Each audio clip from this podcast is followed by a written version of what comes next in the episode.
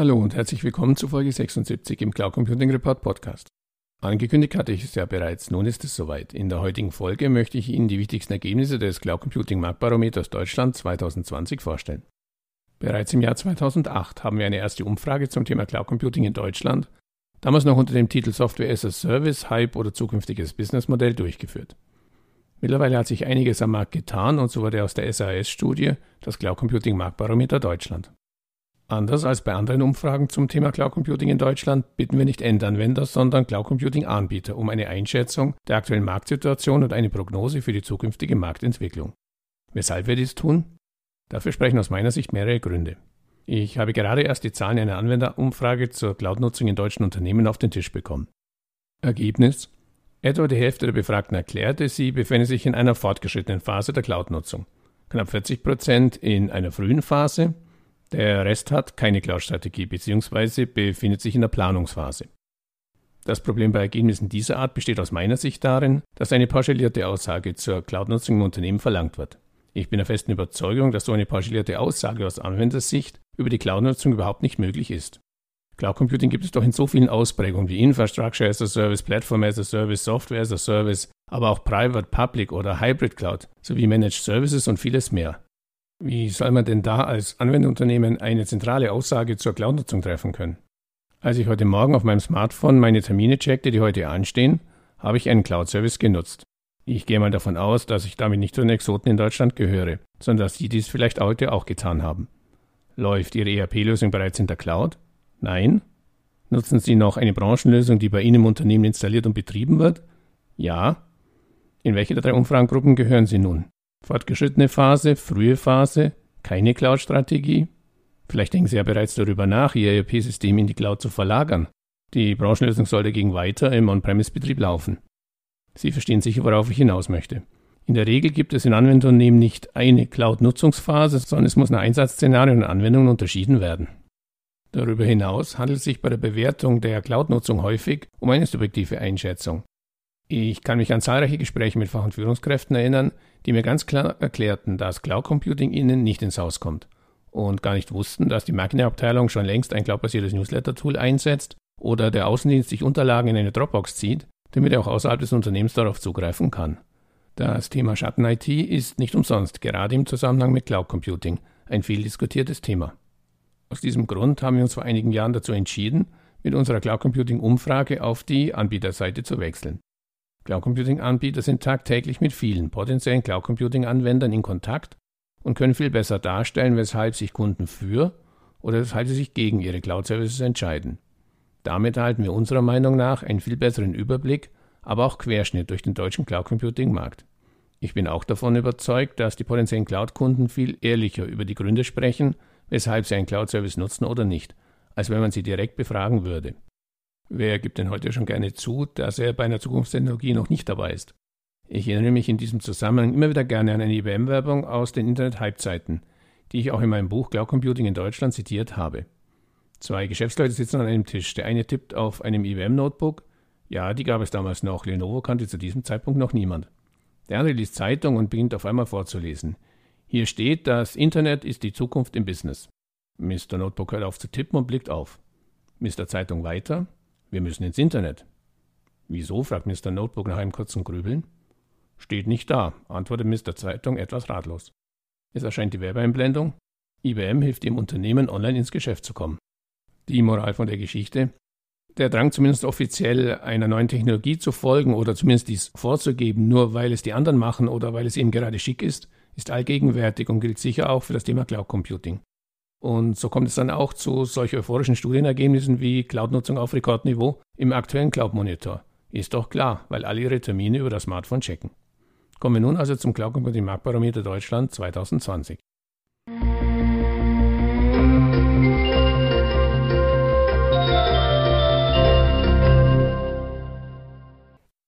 Beginnen wir mit den wichtigsten technischen Daten. Wie bereits an anderer Stelle erwähnt, hatten wir gerade geplant, die Umfrageperiode für das Cloud Computing Marktparameter Deutschland abzuschließen. Dann kam Corona.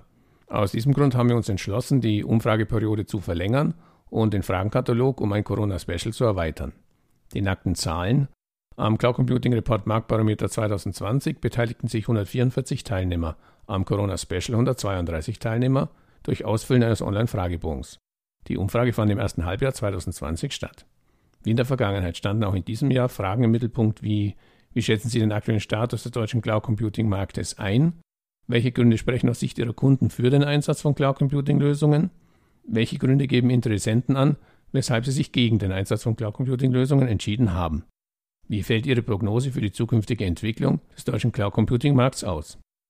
Im Corona Special wurden Themen adressiert wie Corona-Krise, aktueller Status und Herausforderungen, Corona-Krise und Arbeitsmarkt, Corona-Krise, Prognose im Vergleich zur Vor-Corona-Prognose.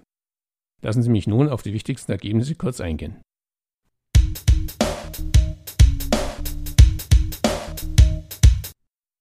Kostendruck als Argument für den Cloud Computing Einsatz.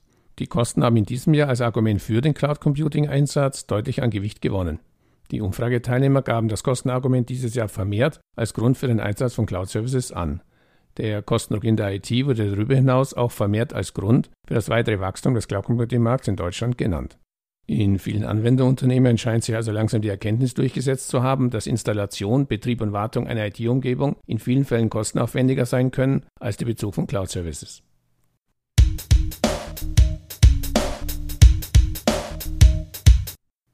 Der Fachkräftemangel schwappt auf die Provider-Seite. Der Fachkräftemangel im IT-Bereich, der noch im letzten Jahr als einer der Hauptgründe für den Bezug von Cloud-Services genannt wurde, scheint in diesem Jahr nicht mehr so sehr im Fokus zu stehen. Stattdessen gaben die Cloud-Service-Provider den Mangel an IT-Fachkräften häufiger als in den letzten Jahren als Hürde für das weitere Marktwachstum an. Daraus lässt sich ableiten, dass der Fachkräftemangel von der Anwenderseite auf die Providerseite geschwappt ist.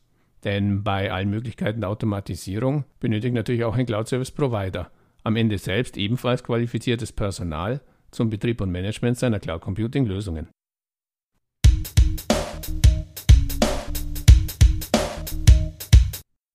Rechenzentrum Standort Deutschland als wichtiges Vertriebsargument, der lokale Ansprechpartner aber auch wieder. Die Bedeutung eines deutschen Rechenzentrumstandorts ist weiter gewachsen und wird mittlerweile von fast allen Umfrageteilnehmern als zentrales Vertriebsargument bewertet. Anders als im vergangenen Jahr scheint aber auch der lokale Ansprechpartner wieder an Bedeutung gewonnen zu haben. Hier scheint also gerade eine Trendumkehr im Gange zu sein. Der lokale Ansprechpartner gewinnt wieder deutlich an Bedeutung. Damit setzt sich ein Trend fort, den ich hier in Deutschland anders als in anderen Ländern seit Jahren beobachte.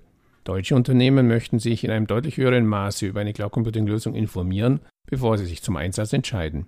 Gerade in den USA, aber auch in Großbritannien und Skandinavien sind Fach- und Führungskräfte viel schneller bereit, die Kreditkarte zu zücken und einen Cloud-Service zu buchen. Ihre deutschen Kollegen sind da deutlich zurückhaltender und suchen in der Regel zuerst einmal das persönliche Gespräch. Ein lokaler Ansprechpartner auf Provider-Seite ist da sicher ein wichtiges Vertriebsargument.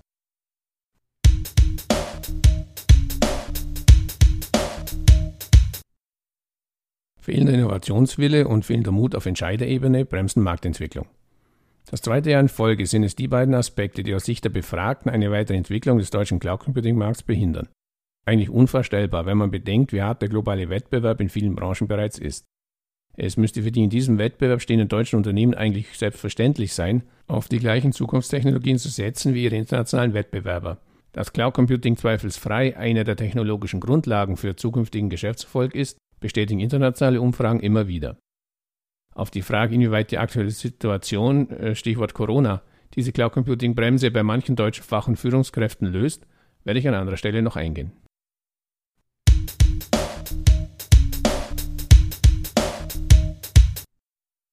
Der deutsche Cloud Computing Markt wächst weiter. Noch nie hatten wir ein so eindeutiges Ergebnis bei der Prognose über die zukünftige Entwicklung des deutschen Cloud Computing Marktes. Alle knapp 150 Umfrageteilnehmer gehen davon aus, dass der Markt weiter wachsen wird. Eigentlich wäre diese Prognose ein schöner Abschluss für das Cloud Computing Marktbarometer Deutschland 2020 gewesen. Doch dann kam Corona. Und deshalb haben wir Ende Mai 2020 die Entscheidung getroffen, mit der Umfrage doch noch nicht aufzuhören, sondern den Versuch zu unternehmen, einen ersten Status zu den Auswirkungen der Corona-Krise auf den deutschen Cloud Computing Markt abzufragen.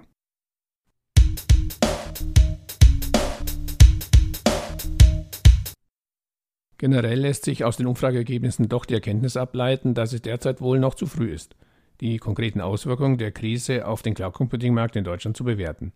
Im Übrigen gilt dies ja nicht nur für den Cloud Computing Markt. Die einen kämpfen bereits mit den ersten Auswirkungen, zum Beispiel Aufrechterhalten des Betriebs, Auftragsrückgang Andere wiederum scheinen sogar von der derzeitigen Situation zu profitieren.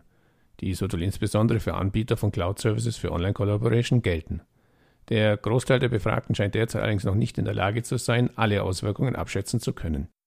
Immerhin sind ja gerade erst einmal drei Monate seit dem Lockdown und dem schrittweise Wiederhochfahren der deutschen Wirtschaft vergangen. Interessant wird es sicher sein, wie es mit den Bewertungen und Prognosen aussieht, wenn wir wieder zu so etwas wie Normalität zurückkehren, wie immer diese Normalität dann aussieht. Wir werden das Thema natürlich weiterverfolgen und die Corona-Thematik auf jeden Fall in die nächste Ausgabe des Cloud Computing Marktbarometers Deutschland, die für das erste Halbjahr 2021 geplant ist, integrieren. Abschließend möchte ich an dieser Stelle auf einige der Teilnehmer-Statements eingehen, die am Ende des Corona-Specials abgefragt wurden.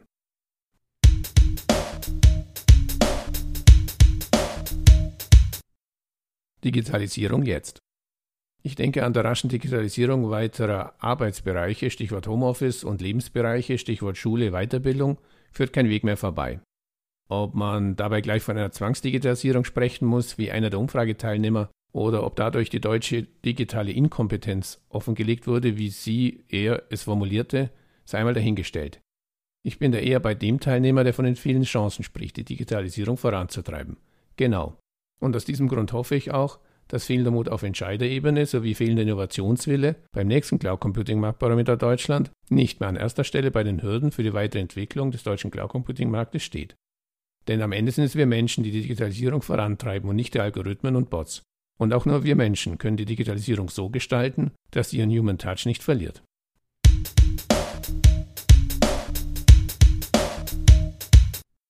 Jede Krise ist auch eine Chance. Tja, ob die Besitzer von Reisebüros, Bars und Cafés, Fitnessstudios, Eventagenturen oder die noch Mitarbeiter von Karstadt Kaufhof dieser These eines Umfrageteilnehmers zustimmen werden?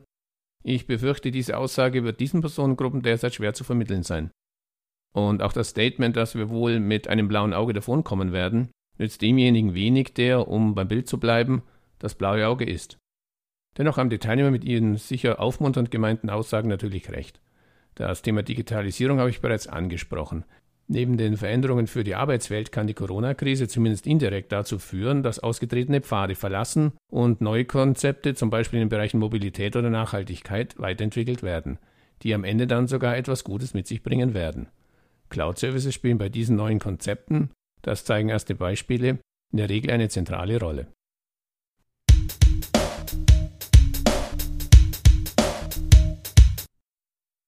Wird es nach Corona wieder eine Welt geben, wie wir sie vor Corona kannten? Diese Frage hat vordergründig mit Cloud Computing zuerst einmal überhaupt nichts zu tun. Ich denke, es handelt sich dabei allerdings um die Frage, die sich die meisten von uns am häufigsten stellen. Denn wenn wir davon ausgehen können, dass der Virus irgendwann einmal einfach verschwunden sein wird, beziehungsweise dass es wirksame Medikamente, einen wirksamen Impfstoff gibt, ist es sicher leicht, eine Prognose für die Zeit danach zu treffen.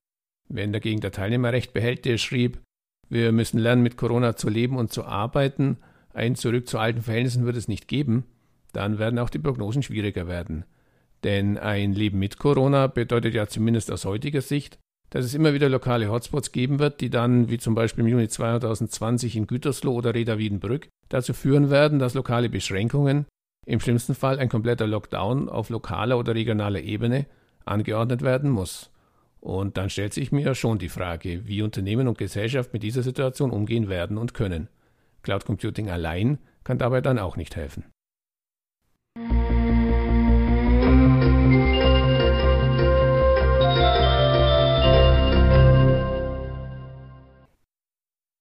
Soweit eine Zusammenfassung der wichtigsten Ergebnisse und Erkenntnisse aus dem Cloud Computing Marktbarometer Deutschland 2020.